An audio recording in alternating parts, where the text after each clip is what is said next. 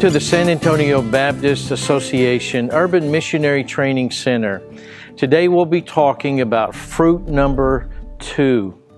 We have looked at fruit number one, and now we're looking at fruit number two in our series of five videos on how to judge spiritual movements. This fruit, number two, is what I see in Scripture. True spiritual movements of God preach repentance from sin and saving faith in Jesus Christ. If you look at spiritual movements around the world, and even here in the United States, this is one element that is missing. There are many spiritual movements that have a lot of phenomenon, but they miss many times the preaching of repentance from sin and placing saving faith in Jesus Christ. There's a difference between Old Testament repentance and New Testament repentance. Old Testament repentance is exemplified in Ezekiel chapter 18. But if the wicked person turns from all of his sins which he has committed and keeps all my statutes and practices justice and righteousness, he shall certainly live and he shall not die. All of his offenses which he has committed will not be remembered against him because of his righteousness which he has practiced. He will live. Do I take any pleasure in the death of the wicked, declares the Lord, rather than that he would turn from his ways and live? Old Testament repentance was stop doing what you're doing and start doing what's right. Scripture teaches us that there is a difference between Old Testament repentance and New Testament repentance. Old Testament repentance Turn from your wicked ways. New Testament repentance is a transformative change of heart. That's a big difference between the two. Jesus gave us an example of what the two look like. You have heard that the ancients were told, You shall not murder, and whoever commits murder shall be answerable to the court. So that's the Old Testament repentance. Don't do this. Do not murder. But Jesus is saying, But I tell you that everyone who is angry with his brother shall be answerable to the court. And whoever says to his brother, You are good for nothing, shall be answerable to the Supreme Court. And whoever says, You fool, shall be guilty enough to go into the fiery hell. Jesus is saying that grace under the new covenant demands more. It demands more than the Old Testament repentance. New Testament repentance is not just stop what you're doing, but it's a change of heart. Do not be angry. That's an internal change of the heart that Jesus is talking about. John the Baptist, as he preached, he said, produce fruits that are consistent with repentance. Jesus in Luke 24 in his commission to the church, said this. Then he opened their minds to understand the scriptures, and he said to them, So it is written, that the Christ would suffer and rise from the dead on the third day, and that repentance for the forgiveness of sins would be proclaimed in His name to all the nations beginning from Jerusalem. Jesus is saying that repentance from sin is to be proclaimed if anybody is to be forgiven of their sins this repentance, this change of heart, this internal change. God would take out the stony heart of a man or a woman or a child and put in a fleshly heart. This is the change that Jesus is talking about. Acts chapter 2, Peter said to them, Repent each of you and be baptized in the name of the Lord Jesus for the forgiveness of your sins, and you will receive the gift of the Holy Spirit. F. F. Bruce says of this passage repentance was plainly called for, a complete change of heart, a spiritual about face. That's what is called for in New Testament repentance is the transformative change of a person's heart. The call to repentance has been sounded by John and Jesus in the years preceding the crucifixion, and it remained an essential element in the proclamation of the apostolic message. So if Bruce says, this repentance of sin, this forgiveness of sins, is followed by baptism and the gift of the Holy Spirit. But what's the gift of the Holy Spirit? F. F. Bruce says correctly that the gift of the Spirit is the Spirit Himself. bestowed by the exalted Lord under the Father's authority. The gift of the Spirit is the Spirit Himself, the indwelling of the Spirit in the life of a believer. Acts chapter 10, as Peter was with Cornelius, and he ordered us to preach. Peter talking about Jesus, and he ordered us to preach to the people and to testify that this is the one who has been appointed by God as judge of the living and the dead. All the prophets testify of him that through his name everyone who believes in him receives forgiveness of sins.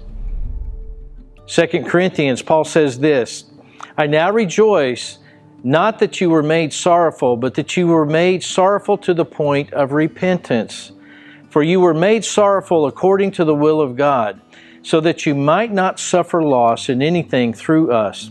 For the sorrow that is according to the will of God produces repentance without regret, leading to salvation, but the sorrow of the world produces death.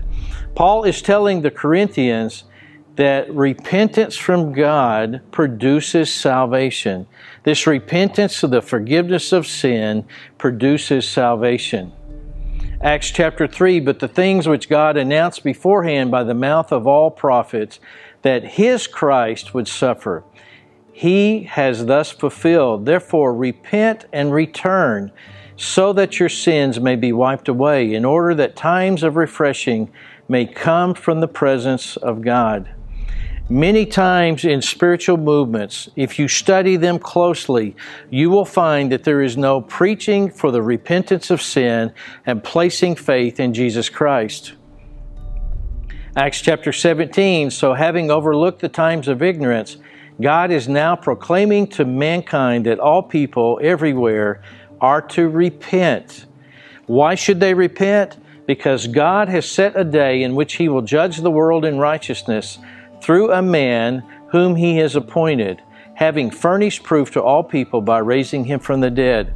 Paul is saying that every man, woman, and child, every person should repent because God has set a day in which he is going to judge the world in righteousness. And he is going to use the standard, which is one person that he raised from the dead, that is Jesus Christ. The proof that this day is coming, Paul says, is because God raised someone from the dead, and that someone we know is Jesus Christ. Acts chapter 19, then Paul said, John verily baptized with the baptism of repentance, saying unto the people that they should believe on him who is to come after him, that is Christ. The repentance from sin the preaching for repentance from sin, and the placing faith in Jesus Christ is a central theme throughout the New Testament. It is a, a central theme with regard to true spiritual movements. In Acts chapter 20, Paul spoke to the elders of the Ephesus church. He said, solemnly testified to both Jews and Greeks of repentance toward God and faith in our Lord Jesus Christ. This is a key verse of the message of the early church of true spiritual movements is repentance toward God and faith in our Lord Jesus Christ. Acts chapter 26, Paul is speaking to King Agrippa to open their eyes so that they may turn from darkness to light and from the dominion of Satan to God, that they may receive forgiveness of sins and an inheritance among those who have been sanctified by faith in me. Paul goes on in that same chapter of the book of Acts, and he says to so, King Agrippa, I did not prove disobedient to the heavenly vision, but kept declaring both to those of Damascus first, and also at Jerusalem, and then through all the region of Judea, and even to the Gentiles, that they should repent and turn to God.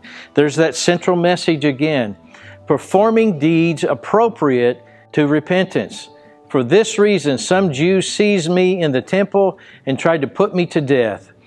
So, having obtained help from God, I stand to this day testifying both to small and great, stating nothing but what the prophets and Moses said was going to take place that the Christ was to suffer and that by reason of his resurrection from the dead, he would be the first to proclaim light both to the Jewish people and to the Gentiles. Once again, this repentance of sin and placing faith in Christ is a central theme.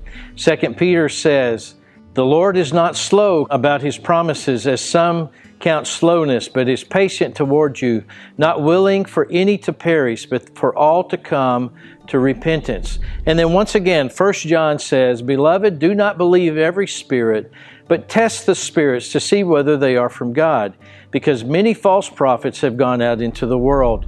We need to test the spirits through the fruit of preaching of repentance from sin and placing faith in Jesus Christ.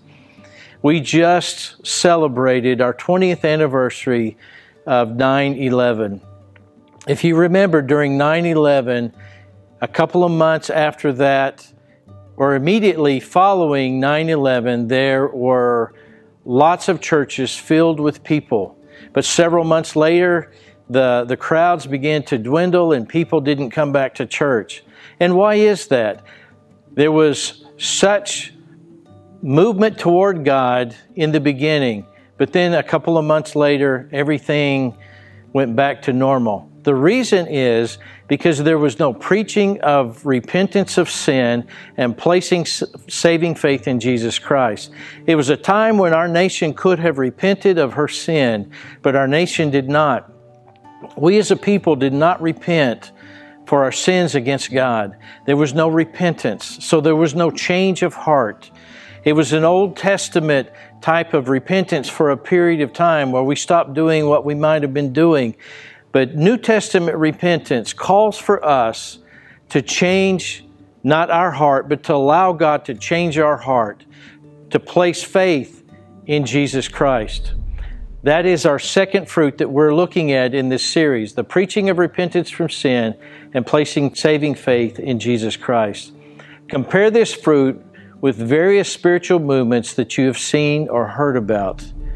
Take any of them and compare this fruit to it, and you'll be amazed at what you'll find. Our central verse for this fruit is Acts chapter 20. Paul solemnly testified to both Jews and Greeks of repentance toward God and faith in our Lord Jesus Christ. Spiritual movements of God have this second fruit. Thank you for joining us for the second fruit. I look forward to connecting with you as we move forward in this series in fruit number three.